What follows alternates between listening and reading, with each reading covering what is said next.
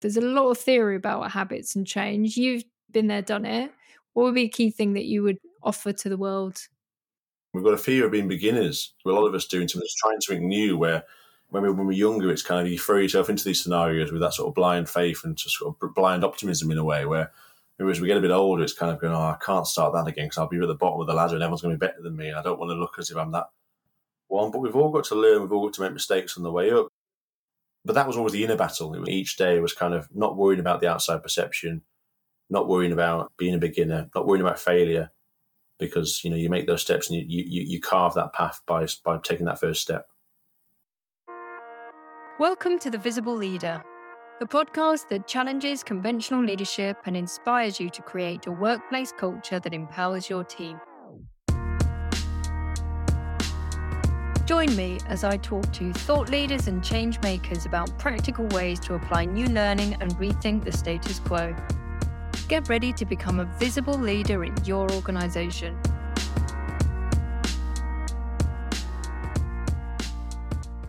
Really nice to meet you, Harrison Ward, aka the Fell Foodie.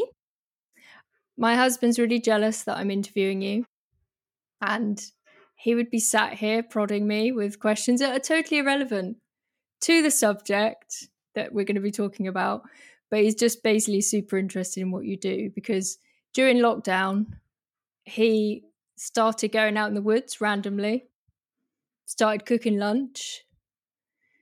He didn't make a career of it, but uh, when I told him what, what you do and everything, he was super interested. So, for people that haven't come across you yet, what do you do, Harrison?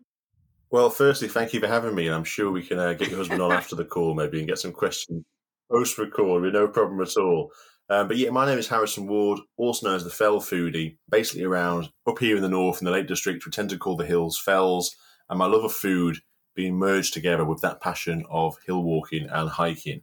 So I'm best known these days for taking my camping stove up into the mountains in the Lake District where I'm from and trying to prepare sort of restaurant style meals out and about, taking in those wonderful natural vistas uh, from those tops. So again, a bit of a bit of a hobby at first that sort of turned into. And you mentioned career there in the intro. I'm not sure I'm quite uh, quite that far, but I'm certainly uh, making those steps and seeing how we can make this work as a full time entity now. But it's been a very organic journey that I'm sure we'll go into, but something that really stemmed really from a passion and a need for uh, a need for change. Yeah, absolutely. Yeah, I don't think my husband's managed restaurant style food yet, but you know, he's having a go. so, you know, we could take this conversation a number of different places, and the and the theme of my podcast is about either kind of challenging some of those conventional wisdoms about leadership, or talking to people that have done it. You know, so they've actually done something which other people might look at and go like how did you make that happen? So it could be something in business. It could be about personal shift and yours is quite a transformation. So that's the theme. It's going to be about change and how how you did what you did and how you kept the changes that you implemented because i think that's kind of universal really. So let's start by hearing a little bit about your journey really how how it all started. Okay, the full life story. Then let's get it condensed in, mm. nice and short. Oh, you got a minute. Brilliant stuff. No, but as you say, there are of course always synergies across this sort of thing um, through business and personal, through change as it goes. And although it might be a very um, different scenario as an individual, there of course can be things taken from that. But for me, I guess when I was brought up in, in Cumbria, uh, just north of the Lake District, not uh, really embracing what I had on my doorstep in my younger years. I was quite sort of rural upbringing, like sort of sports outdoors, but never really went out into the hills or outdoors there, other than maybe sort of tea and coffee in Keswick on sort of a day trip with uh, with my mum and sister, really. And um, it was all quite a happy life. There's no sort of trauma points at this moment, but really I found myself going through a major change at first around sort of puberty, as many do, so that hormonal change going into adolescence. But for me, the main change here, of course, physically, a lot of change, but mentally, I also found myself completely different almost overnight. Going from this quite extroverted character, someone that, you know, um, could hold a conversation with a lot of people, focused on my studies, to really all of a sudden being plagued, I guess, by this self-loathing, this demotivation, insecurity, and, and really almost like a doppelganger inside, kind of not the person I believed I was, and sort of fighting this alternative personality that was now sort of fighting um, internally in my own head. And it was something that I kept very much to myself. I didn't see it as um, something I wanted to put on other people. I didn't want to be a burden, sharing sort of my down times, what I was going through. So I basically put on this mask, if you will, I guess, this this this other uh, version, which was still me, of course, but sometimes was slightly false based on how I was actually feeling. Um, to not really bring down friends, family, I suppose teachers at that time, or later in life, other people that I met along my path. Now, through this, I started working a lot in the hospitality trade as well. I've got a job sort of through my studies around uh, the similar age, 13, 14. Initially, just washing pots in the kitchens, moving on to waiting on before finding a job behind the bar at 18. Now, through this time, I had a bit of a passion for food. I enjoyed the fact that food brought people together. I loved cooking with my grandma from a young age, spent a lot of time with her as my mum worked nights as a nurse in the infirmary. So a lot of time there learning bits what was going on, what, what made nice dishes, and also that feeling of bringing the family together that we've kind of moved away from slightly, of bringing people around that kitchen table to, to share almost how their day has gone and that community feel. That again, even in the workplace, sometimes I think we sometimes miss because we have the individual almost lunches or popping out for bits rather than mm. that almost communal type feel. And if it is, it almost feels like it's still an extended version of work rather than a break time almost. It's kind of a, let's carry on doing what we were doing in the office or whatever scenario you're in. But at 18 behind the bar, again, as many, 18, a rite of passage, very much a British culture as well, discovering really the world of alcohol from both points of view, from serving it to people, meeting different walks of life, coming into that environment, but also myself socializing now with this, this liquid, of course, uh, and finding that quite a sort of a nice path, a nice sort of social lubricant, Dutch courage, and something that was really silencing those those thoughts in my own head and allowing me to be that person that I believe I actually was right at the start, and that, that person without the mask in a way. So quite quickly, this became something I liked the sensation of, wanted more of, and basically went out more and more under that guise of being social alongside my studies at the time. But of course, I was using this quite medicinally now as a tool for my own head. Again, still not speaking out what I was going through, feeling very alone, feeling like I was the only person suffering from this.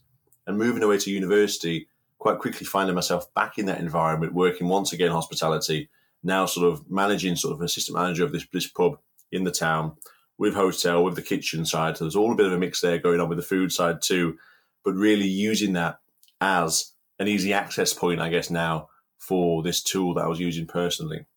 And around my 21st birthday there, so I've been in York for a couple of years now.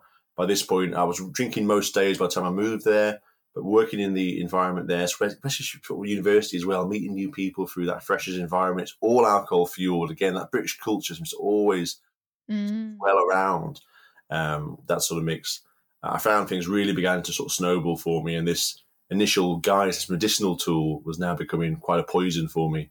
I'd, I'd ballooned in weight to about 22 stone at my biggest. I was drinking in excess of sort of 20 pints a day, working throughout the day, highly functioning in the pub environment uh, even taking up sort of smoking at the time to a very lethargic life, all really to try and sort of counteract this this burden in my own mind that was really no fault, no fault of mine, and something that only really began to change in, in 2016. So I was about 25 at the time. So again, I lived this lifestyle for quite a while. There was points of really moments of real, real dark, dead, dark bottoms where not went to exist anymore, suicidal ideations, a few close calls in that point. And ultimately, I, I found myself in a relationship through this point, but also was in a relationship with alcohol quite heavily, but quite secretively at this point too. And the two didn't go hand in hand. And on one particular occasion, on one argument into this relationship, I, I went to the pub like I always did, sort of avoided the confrontation, avoided the conversation, and I um, I acted unfaithfully to this partner, and, and rightly so. It was the end of that relationship, but it was also the start of the end of my other relationship with alcohol. Mm. I spoke initially to try and vow to make that change, to try and win that partner back, looking back. But it was the 6th of June 2016 that I really came to terms with the fact of how far I'd fallen and the fact that this sort of assistance I was using, assistance tool, was no longer providing just an outlet for me. It was now affecting all those around me. So that burden I never wanted to put onto anybody was now exactly what I was doing. And I felt I'd compromised myself as an individual. I'd changed, my ethics were different, and I reached a real crisis point, a real rock bottom at the moment that I had to make a major change from. Wow. It's just massive, isn't it, that you got to that point, but it went on for quite a long time. It was. I mean, it was, it was, it was like 12 years suffering in silence, really, mm. just not reaching out and not seeking help. And again, I suppose, you know, in a business setting, I mean, that would be, be the end of the business if you weren't seeking help at that point or weren't delegating tasks out at various mm. moments. But I was just trying to burden all that weight of what I was going through on my own mind constantly. And just, and I, as time went on, of course, tolerance grew, tolerance increased. So it was more and more and more, which just provided a, a much bigger strain on, I suppose, health and personal and finances and everything really was just was, was going down. I mean, there's a great quote I love about alcohol being a fantastic dissolvent. You know, a dissolvent of relationships, a dissolvent of finances, but never a dissolvent of problems. And for no. me at the time, I hadn't come to terms with that reality at that point. I'm still trying to utilize it as that catalyst. So you reached that point, and change was change was a coming. and do you, yeah, I mean, I love, love when I've heard you talk about this before. What happened? So I don't want to fast forward you at all. I want I want to hear what happened, where where it led you. But there's a bit in that that I love, which is your friend. So this is that sense of you've been on your own, trying to do everything on your own. But what happened next? Yes, I've really hit my rock bottom here. My, my, my, the whole foundations I've built really for my life at this point have just crumbled beneath me. I guess you know the job I was now in for a good sort of six years. I was managing this place now at this point. Obviously, uh, relationship I was in, the flat I had in the city. I'd been there seven years, met a lot of people, was a known face in that town uh, or city rather. It just always felt like a town because it was quite a small condensed centre. So we always joked about yeah. the town feel of York, but but literally overnight at that point, I, I came to terms with the fact that I could no longer live this life I was leading if I was trying to make this change. Obviously, I was trying to win that partner back and trying to do that whole, you know, I can be different, I can do this, you know, forgive me. And, really, quite quickly, it dawned on me that I could no longer be in this environment if I was going to try and make this a reality. So York had become a very familiar spot to me, working both in that sort of sweet shop, if you will, kid in a sweet shop, in that pub environment, living in as well. So I'm literally living and breathing that life constantly.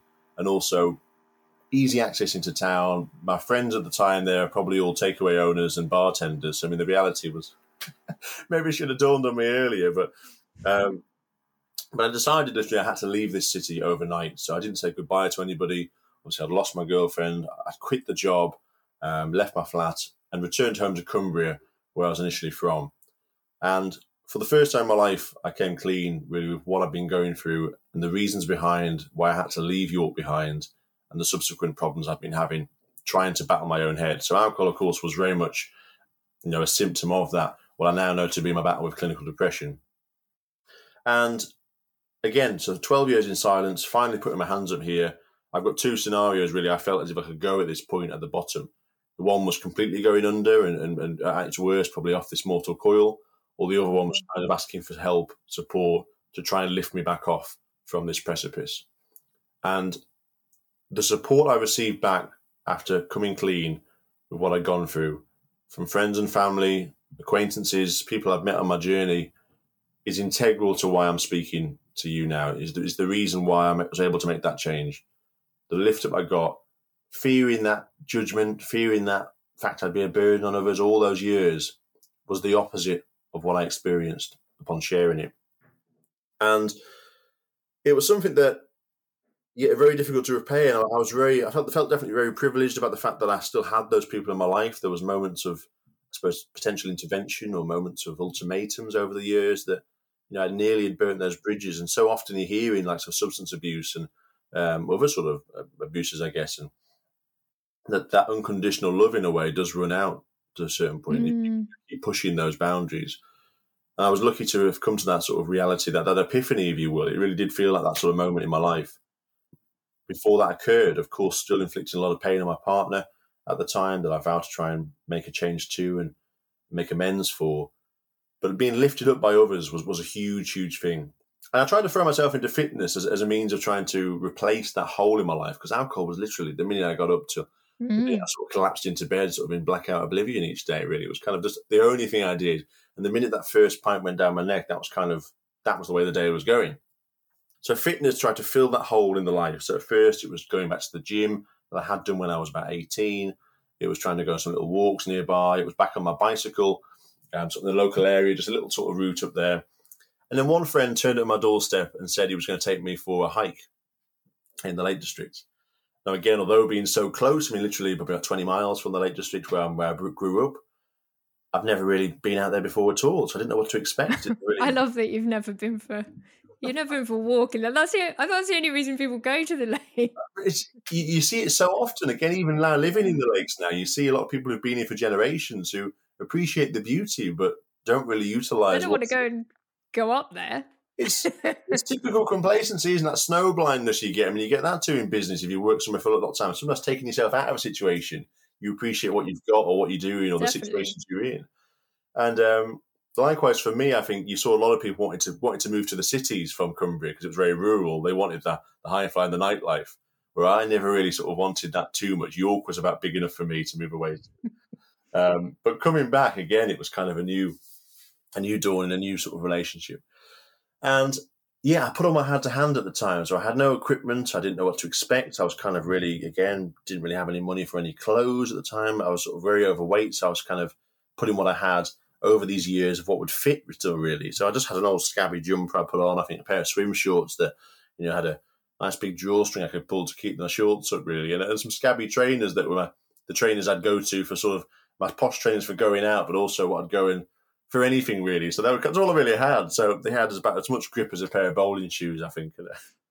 and my friend took one look at me and said, "You can't go like that. Look at the state of you." I mean, mountain rescue. Hello. and that's it. Exactly. I mean, these days, you know, it's a far cry, of course, and something that I try and promote that responsible influence a lot more to what I do. But at the time, again, not known any different. He pulled over on the way to the Lake District at a local outdoor store, pulled this pair of boots off the counter for me, and at the time I was completely penniless. I mean, I, I just paid the last of my sort of um, rental debts. I mean, I, there was probably still some outstanding bar tabs in York. I mean, if anyone is listening now and in that situation, they do own a property there, I'm sure we can speak afterwards and try and sort that out. But it's um, again, max these credit cards out. I'd, I'd, blown this inheritance I had from a great uncle, like a good start in life, just all down my neck. It just all gone. And buying this pair of boots he did off the counter for me, you know, was a huge show of support and faith for this new movement, and one that could have quite easily backfired. Quite a trusting, loving moment, really, that he didn't know where that was going to go to at the time. But as it did, about 20 minutes later, we pulled up at the base of Blencathra in the Lake District. Uh, and that moment, I suppose, of, faith and support, I was now looking up at this hillside and thinking, what have I got into here? What's going? Um, we're going up there. Obviously, this is me six years now of just basically, you know, very lethargic living, not doing anything at all really, and suddenly getting frog marched up this hillside. You know, two weeks after coming off this, you know, really, you know, alcoholic levels of drinking. Well, I do do identify that way. Pining for my ex, you know, cold sweats, withdrawal, not knowing where I am in life, just such hazy mind, and really staring at my feet, just just breathing, breathing so heavily, heading up this hillside. And you know, he was mentally patient as he went, a really really slow plod gradually moving forward, just trusting that path and trying to make that change, and eventually reaching that summit point, and barely having a chance to take a breath before he looked at me and said, "Right, we're doing Helvellyn next week." So a week later, the story very similar to the first mountain, just buzzing really at the top of the hill and looking down on, on, on the, this beautiful view we got with barely a cloud in the sky of Red Tarn below and striding edge and the Pennines in the distance and it was just really like something new was being sparked in me, like this new path to go on, something that I really wanted more of. Again, perhaps there's maybe uh, connotations of an addictive nature here, but I'm the same. With, same with biscuits, can't put them down. Well, you know, you were pointing it at the right kind of thing. It's going to be a nicer thing for you to incorporate into your life. Well, that was trying to be the aim at this point, I guess. It was all trying to change those negative vices into positive vices. Yeah, yeah, yeah. I was going back initially as well. I mean, I tried to look more at what I was eating because I was generally picking up a few chips from the kitchen when I was working, working sort of 14, 16 hour days in the hospitality environment. Just the only break you're getting is going around the, uh, going around the back of the car park for a fag, really. It was kind of just one of those constantly moving, yeah. falling back home in the evening with a takeaway in hand. So I was trying to look back at how I was fueling myself too. Again, not expecting to fuel a car with a poor input for it to go 100 mm. miles. So how I was feeling myself, going back to that cooking bit that I always loved, cooking fresh, cooking, you know, sort of homely meals at home, and as well as this sort of activity, getting myself moving, sort of for body and mind, via the gym, via walking, via the hills. And this sort of sparked this journey onwards. I think within a month we'd been climbing to Mount Snowdon and uh, coming across this sign via the Crib Goch Ridge at one point, coming across this sign that said, you know, uh, experienced walkers only from this point. the two of us looking at each other thinking, oh, we experienced walkers? seven, eight hikes. And we had the kit at this point, of course, and boots and the backpack and bits, and we'd done a few, and we know I took the map out with us. We all followed the guidelines. It's still now one of my favourite favourite experiences. I've been back and done it again, but it, it was phenomenal. But of course, yeah, not for the faint-hearted, and uh, definitely a. I mean, no ropes required, but sort of you know a good scramble and very much an edge. I mean, you hear striding edge, quite a wide platform, sort of a Helvellyn, but Crib was very much that sort of Stegosaurus type back. Yeah, yeah. You know, heading through the mountain line, but wonderful. I'd be scoot, scooting across on my bum. Not very classy.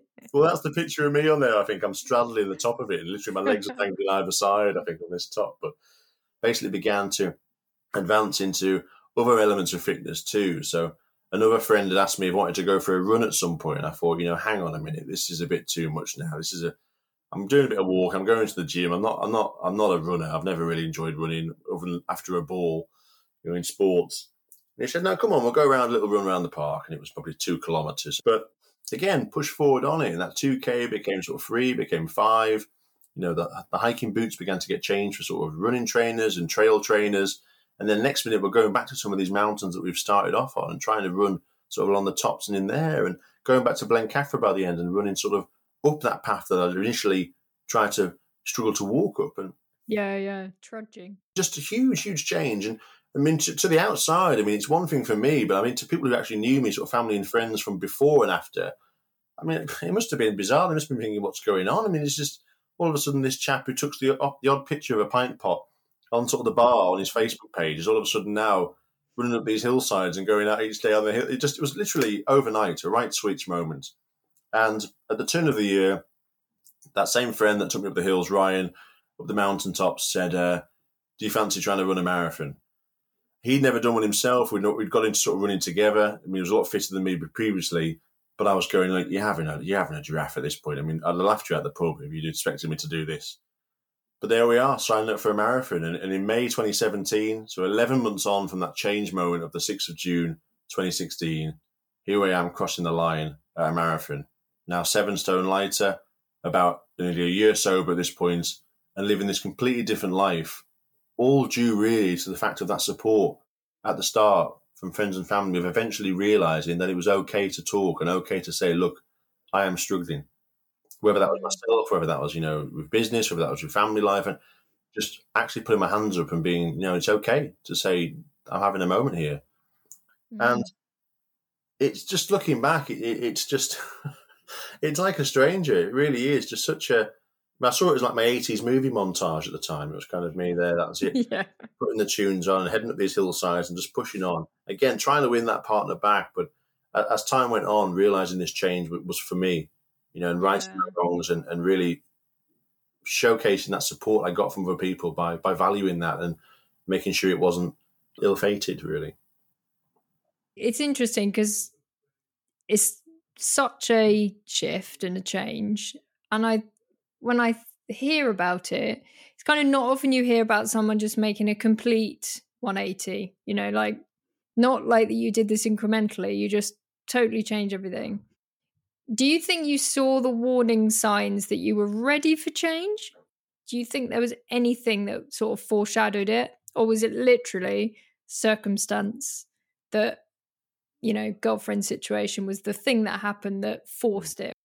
Not at the time. I think retrospectively looking back, you can pick moments up from that. You can analyse the situation then. And so I suppose there was even moments of maybe potential intervention at times, but not to the full extent. But I, I was quite a solitary sort of sort of drinker at the time as well, and was highly functioning. So I was known as a heavy drinker. I was quite a big chap anyway, so there wasn't really any signs. And culturally, it was kind of just you know, blokey bravado out there, likes to drink yeah. at the pub, heading out, mixing with different groups so they wouldn't see the extent of what I had that previous day. So it was kind of not really tailored that way, but just kind of how it ended up. So yeah, yeah. So it was a much uh, a circumstance yeah. thing.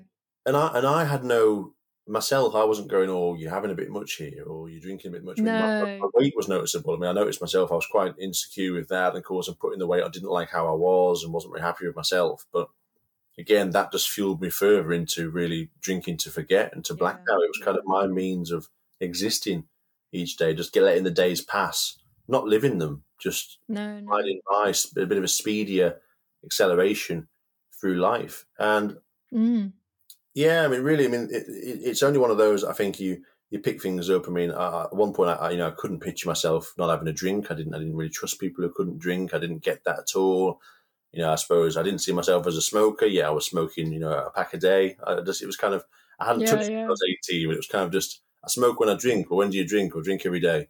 And it was kind of just Yeah. just didn't. They, they, No. they don't add up anymore, do they? Yeah, Yeah. I didn't I didn't define myself by these actions, but it was exactly who I was and what was ingrained within Mm. me. But it was really again that moment of of realizing how much I, I had changed by by inflicting that hurt on somebody else through who I was. The person, if you had asked me to describe who I was, it would have been that sort of you know loyal, honest person, you know, selfless sort of thing. And that was exactly the opposite of the actions I just portrayed. And Mm. that for me was was the real bit of going just an absolute snap out of that moment of how far really I'd gone. And yeah, I think to some sometimes for these things, I think it is it can be a rock bottom moment. I think you want to catch the signs before, and I think that's perhaps where reaching out more for support along the way can provide those touch points, or you know having that maybe alternative, maybe mentor or or uh, audit sort of on the outside in there. But for myself at the time, I wasn't willing to let any of that in. I, I was very Yeah. stubborn. I think even if I spoke to my younger self, that's often one of the things people say. What would you say Yeah, yeah. What would you say? I always say I don't think he'd listen. I, I just it's one of those. I mean, I'd, I'd try and tell him to stay because I think ultimately that's the one thing I didn't want to do. Um, but other than that, I think I was I was very much on my route, and that was kind of my only only path. I just saw this as my cross to bear, um, and there was no no way of getting out of this.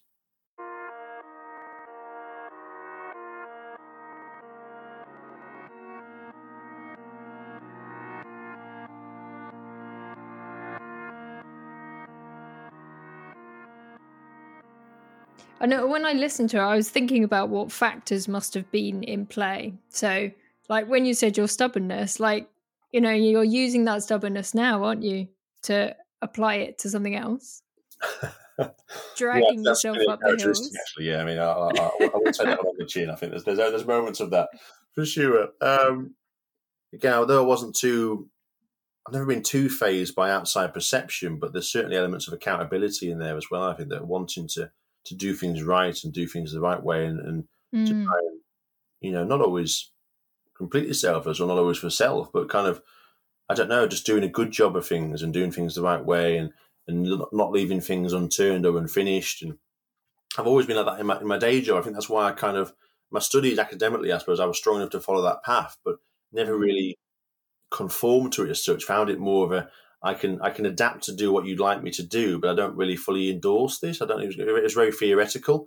Whereas in the mm, practical mm. situations, I don't know. I, I excelled more at that practical side of things. So when it came to being myself, I suppose being that that task, um, although re- horrendously difficult at first and requiring that external motivation, as this went on and became easy, it became something that yeah, I was striving for that success further. Yeah. I, so I'm I'm listening. So I'm hearing your characteristics. You've applied them, like your stubbornness, your like your ability to work through, work the process, and even though it was hard. And I was thinking, as being vulnerable, reaching out, being able to like get that support. That's like fundamental to your story, isn't it? And your environment. You had to change your environment for you to do this. It sounds like if you'd have stayed in that environment, this shift that you were looking for would have been very much hampered, if possible, maybe even. Yeah, I'm not. I'm not sure it would have been him. It's one that I mean, I have a huge amount of support and respect, um, for the hospitality trade. I mean, it, I did 14 years in that trade in the end, and it's one that these days, even now with the foodie side of things, I still support uh, Mm. massively. But I do appreciate how sometimes the sociable hours and the, the stresses and the length of time out there, and the I suppose the the lifestyle that goes with it can be quite destructive for a lot of people. So I think it's quite a common story Mm, mm. or that way or but for me, again, it was even in the kitchen. I mean, I remember some of the chefs trying to, you know, trying to quit smoking and stuff, and trying to trying to quit smoking whilst working in a commercial kitchen. I mean, it was the only chance you got to get out. You know, that yeah. really hot, super hot environment. Yeah, yeah, got a reason. That was it, just to pop out. Even yeah. the ones that didn't smoke, you know, they'd pop out and probably just take one for us. It was just that sort of thing. So for me, being amongst that, although I wasn't someone that um, succumbed to peer pressure, I was very solitary in this. It was still, it was too familiar, I think, for me. And I think there'd have been I mean, breaking strain of a Kit Kat, I think was one of the, something my, my friend of mine used to say quite a lot in terms of you know having a drink after work, and I think that would have been me. I think it'd have been too easy to go, ah, oh, sorry, yeah, well, I'm gonna start again. There's drink to forget. So there's something here around your environment shift and changed. You said about accountability for yourself, the rewards of having an achievement. So getting up to the top of those mountains and running marathons, everything you were you were having that sense of enjoyment from something different. So you so i can see all these components of change. And if i think about applying that to somebody that's trying to change something else it doesn't have to be as transformational as yours. But even if it is just simply trying to change some habits i'm thinking change your environment having rewards having that support being vulnerable reaching out they they're kind of all parallels with what you've done and you've obviously done it and applied it in a quite a big way. But it all feels relevant for any kind of change somebody's trying to implement in their life.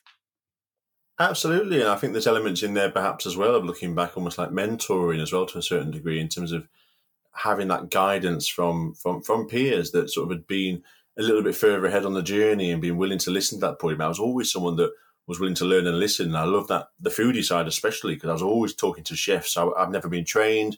But I was always speaking to chefs I worked with along the way of how have you done that? What's gone into there? What's on that? And I was always had that willingness to learn. So that perhaps the stubbornness maybe doesn't give that justice at times. I think that was always a personal sort of stubbornness rather than anything else.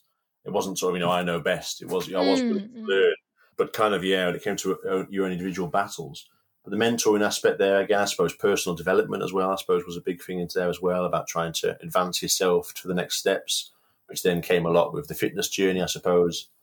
Um, and yeah, ultimately the accountability, just yeah, we're trying to conform to those bits and trying to right those wrongs in a way. I mean, I sort of obviously, maybe in a business setting or a personal setting, you perhaps wouldn't get to those elements, uh, hopefully, or having to right any major wrongs you've done. But there's certainly bits that you'd, you'd learn from previous mistakes. Mm, mistakes, yeah, yeah, absolutely.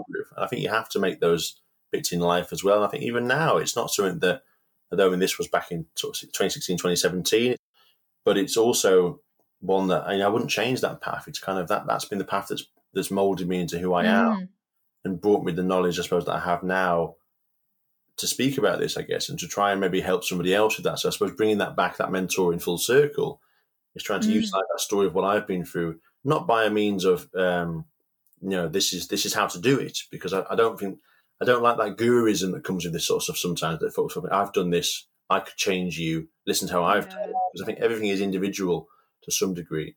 But there are familiarities and similarities to take from that. And I think it's more about providing that information to somebody that you aren't alone going through this. So it's why I talk about this so much now, because I felt so alone at the start. But there is always somebody there to speak to you about these bits to go through, um, mm. whether that is personal or business. Are we going to move on to like where it where it took you, the fell foodie piece? I want to hear a little bit about that. But if you were going to look at the change that you've created, how did you sustain it? You realized things needed to change. And that must have been quite transformational, that early stage. But I often work with people where, and I, I have hands up, this happens to me. But you know, you implement a change, whatever it is, habit, gym, whatever, and then that initial optimism, but you didn't really know what you were taking on that kind of falls away and you suddenly realize how hard this is going to be. Did you reach those places where you were like, oh, this is hard? And, you know, to do with the shifts in your exercise and how you were eating and everything, did you did you encounter those or did you just find what you had was enough for you to just keep pushing through? Uh, oh, undoubtedly, I reached those points. Yeah, I think it's it's something that obviously I speak about this journey quite a lot these days you race through those first sort of moments of going, this was it. this happened on this day. By the end of the year, I was doing this. Amazing. But, you know, yeah. it's kind of. I was believing you then, Harrison. all through those moments of, I mean, literally, my, my, whole world's just just crumbled beneath me, like everything. I mean, I'm I'm I'm going through the levels of drinking, the consumption I was having as well. I mean, medicinally, you know, I went cold turkey, which which is not advisable at that sort of level. Really, it's, no. it's kind of you know should should get sort of staggered um, withdrawal or even sort of chemical help with that sort of stuff. And bits in there. I mean, I was all over the place. I mean, I'm mentally just I'm heartbroken, really. You know, just going through the withdrawals, hallucinating sometimes at night, cold sweats in the, you know, waking up into bed.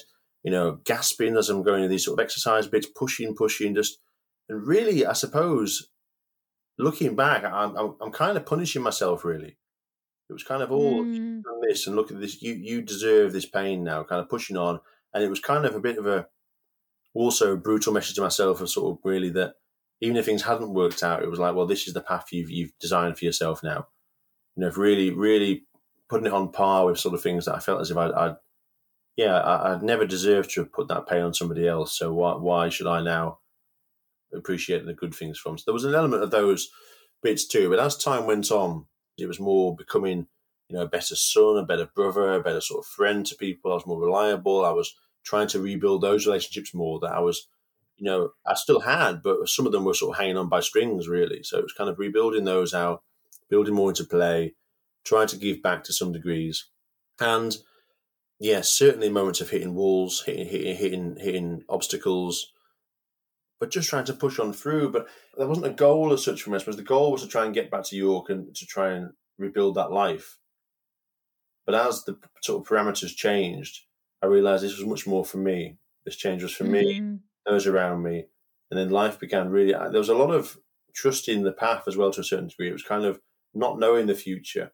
Although I think there are both schools of thought in terms of, you know, let life take its path and sort of maybe more of a spiritual thing, which I think I was certainly going through a bit of that, but that might have been maybe the, the withdrawal and all sorts and borderline hallucinations at times. there was also a degree of, um, you know, trying to put things in place for that next step of change. But it was a bit of both in that where I just allowed it really to naturally take its path and see where this was taking me. But but enjoying the success I was getting personally with myself. You know, I was, mm. I was mm. happiest I'd been in terms of looking at myself in the mirror. You know, I was able to do things I'd never been able to do before. There was so much progression, sort of personal bests every time I was going out. And that whole compound effect, I suppose they talk a lot about, you know, making a change now, a small change, mm. and looking back and then seeing how major that change is, rather than trying to go 0 to 60 on the first day and burning out and then struggling. Yeah, yeah. But there were certainly, certainly moments of, of struggle throughout that, though. I mean, please do not. Um, no, no, no. It does sound hard. I think what's interesting is through all your talking, you didn't really talk about a goal. You didn't walk up like Helvellyn with a goal. And it, and the first time you've mentioned a goal was when you said, "Oh, well, the goal actually was to go back to York and rekindle my life, or, or a different version of it." And then you realise that goal was really a bit not really the goal that you you wanted now. So that's really interesting. It's like change for you is this incremental piece. And I think the biggest thing I'm hearing when you talk is your identity, how you thought about yourself, like what type of person you wanted to be or thought you were back then. And actually, you were acting that person now. So it's like really all these different facets of what needed to be lined up, but actually, what was underneath it was like who you were. Yeah, I've always been one that struggled, I guess, with, with definitions of yourself. I mean, we always sort of define each other, don't we, by what we do as a job half the time. It seems to be the, mm. one of the most, most, top parameters of who we are as people. And really, often I think we're, we're, much more custodians for jobs. I don't think the jobs define us as who we are. So, in terms of goals for this as such, I mean, it was kind of just really wanting to to seek apology from others. It was kind of, I was kind of just trying to right wrongs. That was my goals. Was really there. Mm-hmm. And and throughout this, I was I know I was seeking medical help and various bits through there. I ended up getting pushed towards more um, the group therapy, sort of AA at the time as well. Which there was all that sort of twelve steps that sort of went through that. I really enjoyed being in that environment of like-minded individuals, being able to share what I was going through, but didn't quite conform with perhaps there was quite a religious aspect that I couldn't quite get on board. Mm-hmm. Uh, I, I, enjoyed all the spiritual side, but couldn't quite get on board with that. Mm looking back again, when you said previously about reevaluating, I sort of think I did sort of follow that that routine to some degree. And the final sort of steps in that are sort of seeking apology from others, and then Yeah. the final step is um, helping those who are still struggling.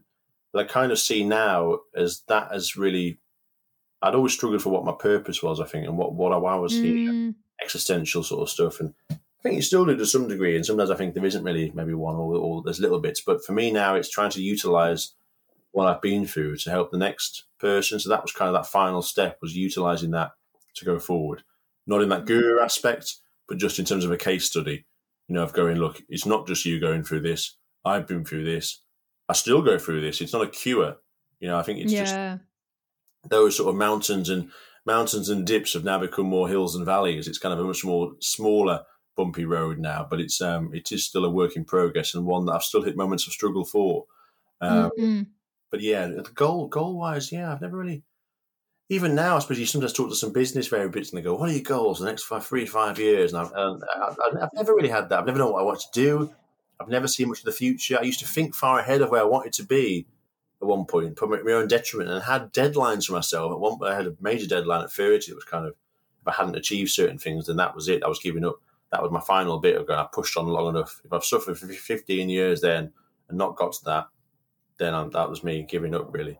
But these days, I just take each day as it comes. I just I approach one day at a time. As I am with sobriety, I try and make positive influence each each time. But a lot of things I know I can't change in the future to some degree. I can put things out there. I, I can speculatively push towards things. I can make positive steps and try to build towards futures. But there are some elements that are perhaps chance and opportunities to take and Mm. Yeah. And bumps in the road that you can't expect because there are hardships in life as much as there are good chips that we can't deny. So it's riding that wave um, with that in the present.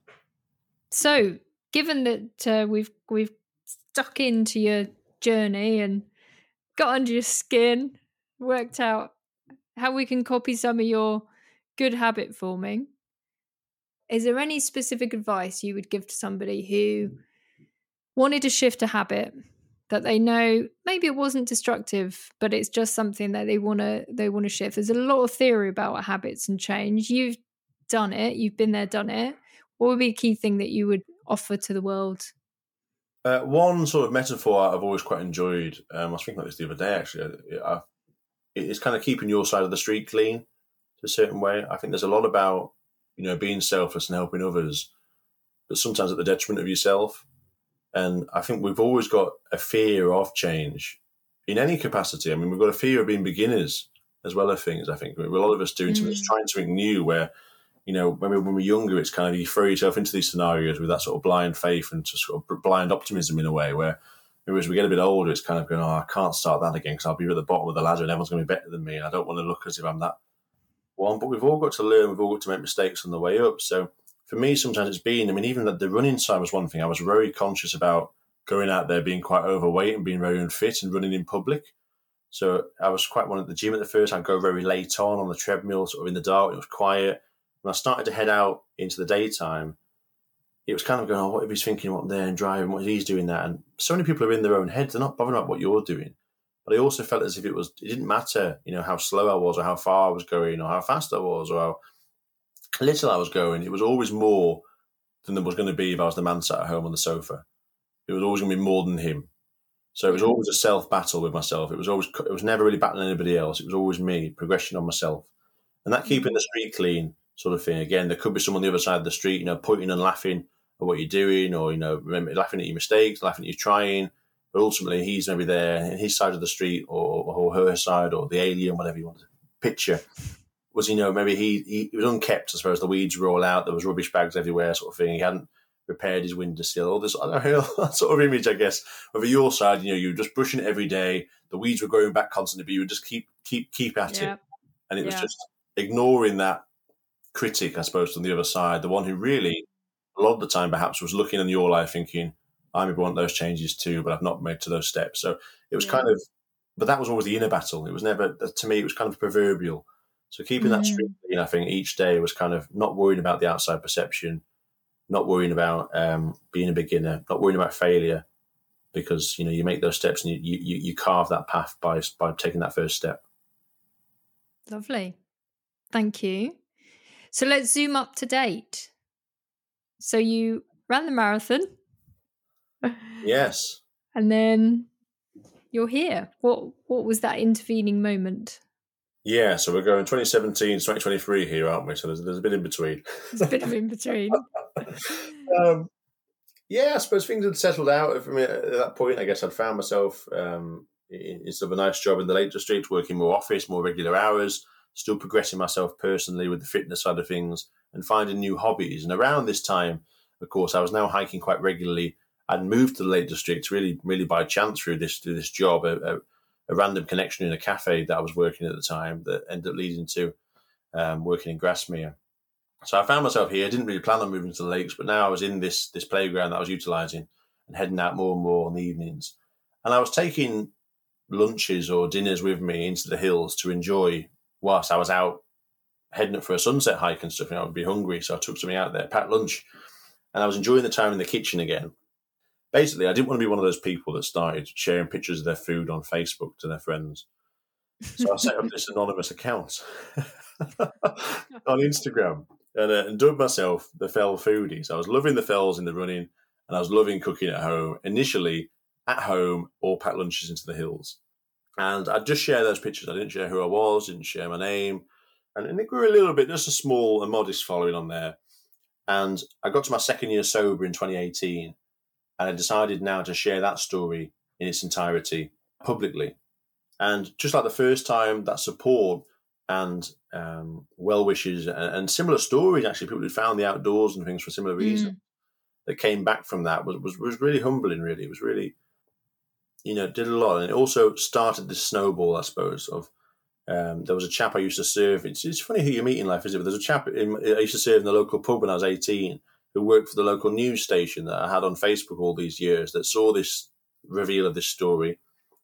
And he said, Oh, we'd like to cover that. Would you like to come on local news and talk about it?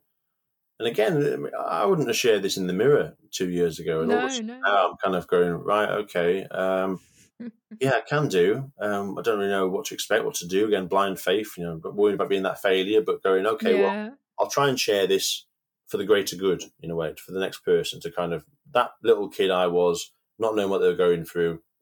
If they were listening, one person, then it was worthwhile sharing what I was going through. And that led on to um, a local sort of media press. That led into a friend of mine that it turned out was working for an outdoor publication as a journalist. So he interviewed me. That sort of just started this snowball effect. That the following started to grow. I'd revealed who I was. And one person sort of said, Why don't you get a stove and actually start cooking out there from scratch as a bit of a joke, really?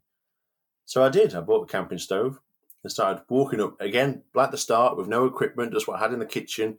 So yeah. I put into rucksack, big heavy stuff, carrying that up the hill to try and make what I was doing in the kitchen now in this environment, um, just as a bit of a challenge and a bit of just merging those two passions, really, sort of quite mm. fair weather. And yeah, it just seemed to spark a bit of interest. I guess the pictures of the food and the views, two loves that other people had had.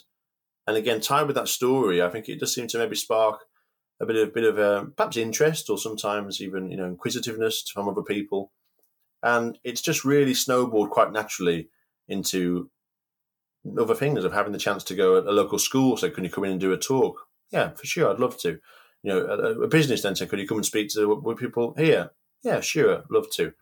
You know, to podcast to this to radio, and then leading on to to randomly one day getting a call from from the BBC to go on go on television and share this story nationally with with the institution that is, is Dame Mary Berry. I mean, it was just an absolute bonkers. It's, all, it's all been very much, like I said at the start, no goals or no sort of I want to make it to that next, want to yeah. get want to get on there. It was just a very organic path.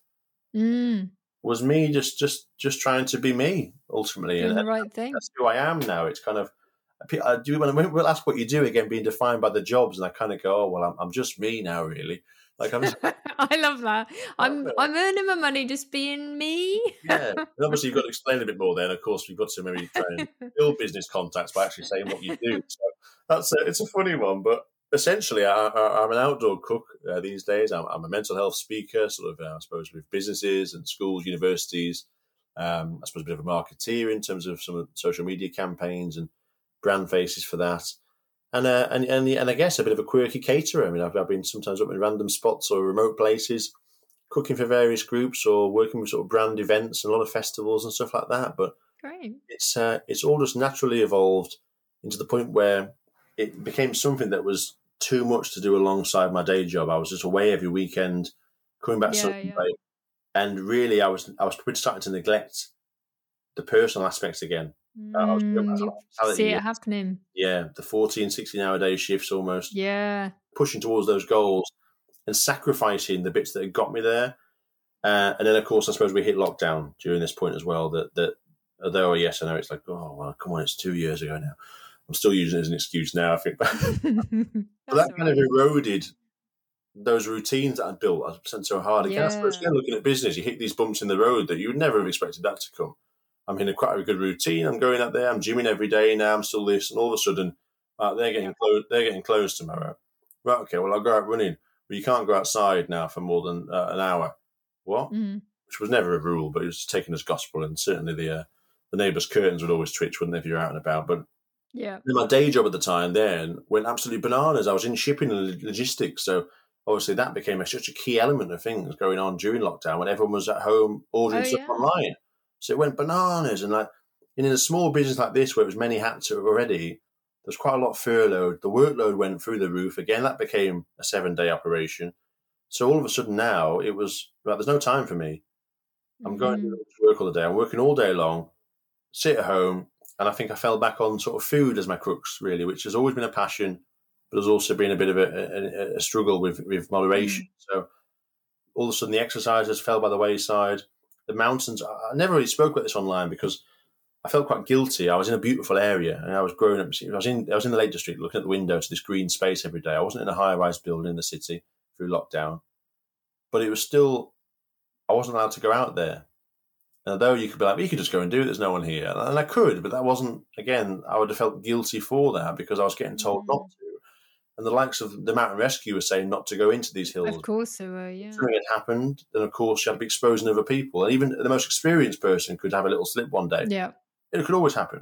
And for the first time for me, I was stuck in those own four walls again, like I had been at the start. I never Mm. really drunk at home. I always drunk out and about. I didn't want to be stuck at home in my own head. But now I'm forced to be in that environment. And Mm. again, everyone's going through the same. So I couldn't be like, "Woe me," waving my flag. yeah. It's just like, "Well, get on with this. You've got to, you've got to carry on." But Must have felt quite high risk. there were certainly huge moments of temptation to go back to the previous days and just kind of speed the days along by by drinking again. And Mm.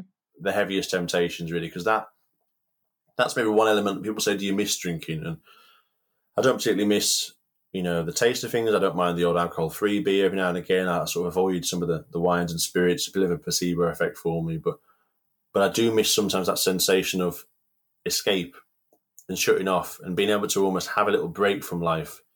Whereas now, I'm present for it all. You know, I'm, I'm, I'm Mm. much more present for the good things, much more than I ever was before. But I also have to be present for the bad things, and it's kind of Mm. I can't skip those now like I did before, which was a bit cowardly, I suppose. Um, not that I'm saying that, so that's pretty much a personal evaluation. I'm not saying that to anybody else listening, but it's but at that time then it felt as if look, I could just I could just get through these days a bit quicker just by by, by drinking through these. And Mm. it was a tough one. So I put a lot of weight back on during lockdown, and again coming back out, I'm- I'm still struggling to build that routine because it's all since blown again. That snowball effect. It, it came out full circle again. That ball was straight down a steeper hill once lockdown ended, and the Fell Foodie stuff was going even busier, and the festivals were starting again, and we're out and Of about. course. And then I had to make the difficult decision of sort of you know a job that I actually loved and was was doing very well in, and had really advanced in my time there, or this new entity that was kind of me having this opportunity, and it was kind of well Being you. yeah, both both would have been viable options, and both would have provided good lives. But they felt a little bit more of a, I have to chase this. I don't see where this goes. Like it's kind of a string that is Mm. Un- unraveling, and it may be something that, that dissipates and collapses in a few years, and you go, well, look back on the memories of it, and that's absolutely fine. But for now, a bit of a speculative path, like it's all been, I suppose, since 2016. Um, Yeah. of chasing this now as well as become a full time freelance entity of, of being me as full Fell Foodie full time. So we're about 16 months in now, just about surviving, I'd say, surviving rather than thriving. But uh, but again, but just being so so much fulfillment of, of really being able to meet wonderful Mm. people and sharing that story and, and hopefully again, impacting that change, as I mentioned at the start, even if it's just one person, by sharing what I'm going through. And of course, now sharing that passion as well for outdoor cooking and uh, Yeah. teaching you know, younger groups and being out there. And maybe people like your husband, perhaps, who it sounds like he's a, is a keen aficionado for Yeah, he'd be as well. And totally up for it. Like-minded people. sending It's- your way. So you've got school groups, you've got business people that want to do an alternative type of day on the hills. We're both on the hills and both in the environment because I suppose I mean Yeah. I suppose the job title essentially now is motivational speaker. I mean that's probably Okay, so where wherever. now.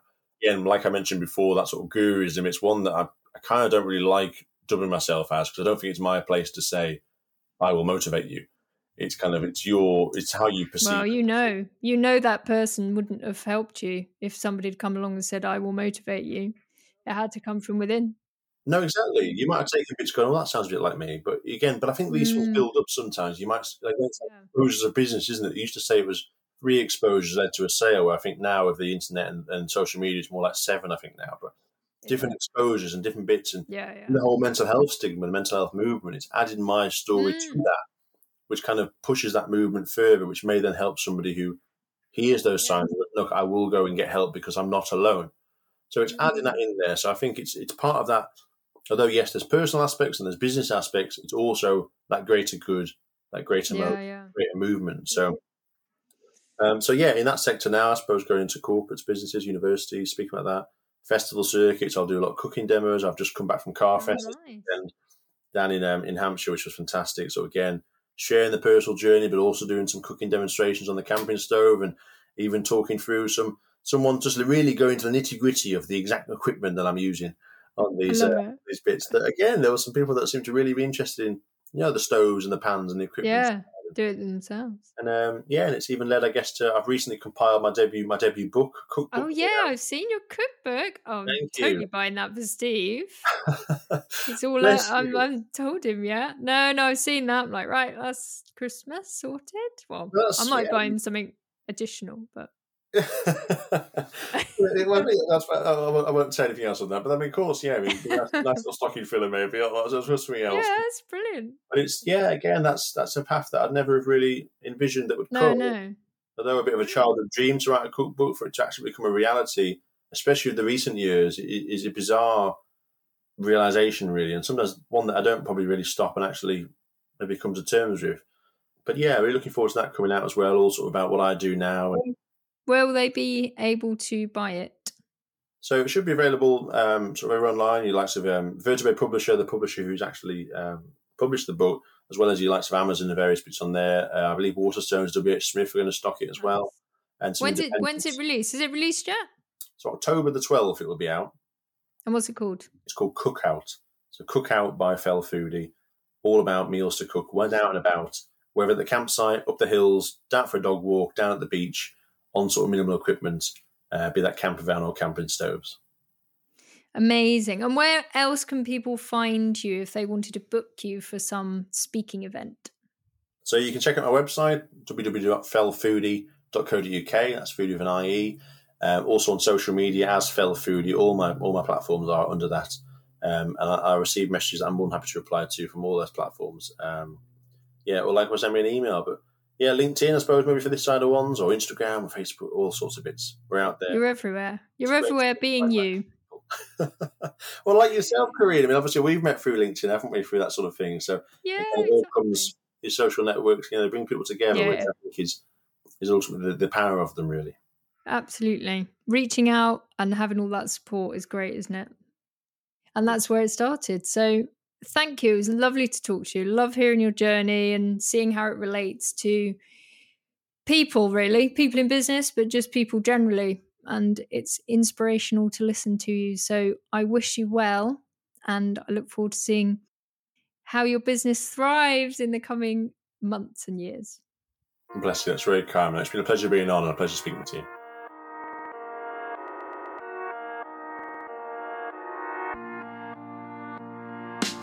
Thanks for listening to the Visible Leader podcast. To stay up to date with the latest episode, hit the subscribe button. And I'd love to hear what you think, so please leave me a review. If you have any questions or comments, reach out to me. Corinne Hines on LinkedIn.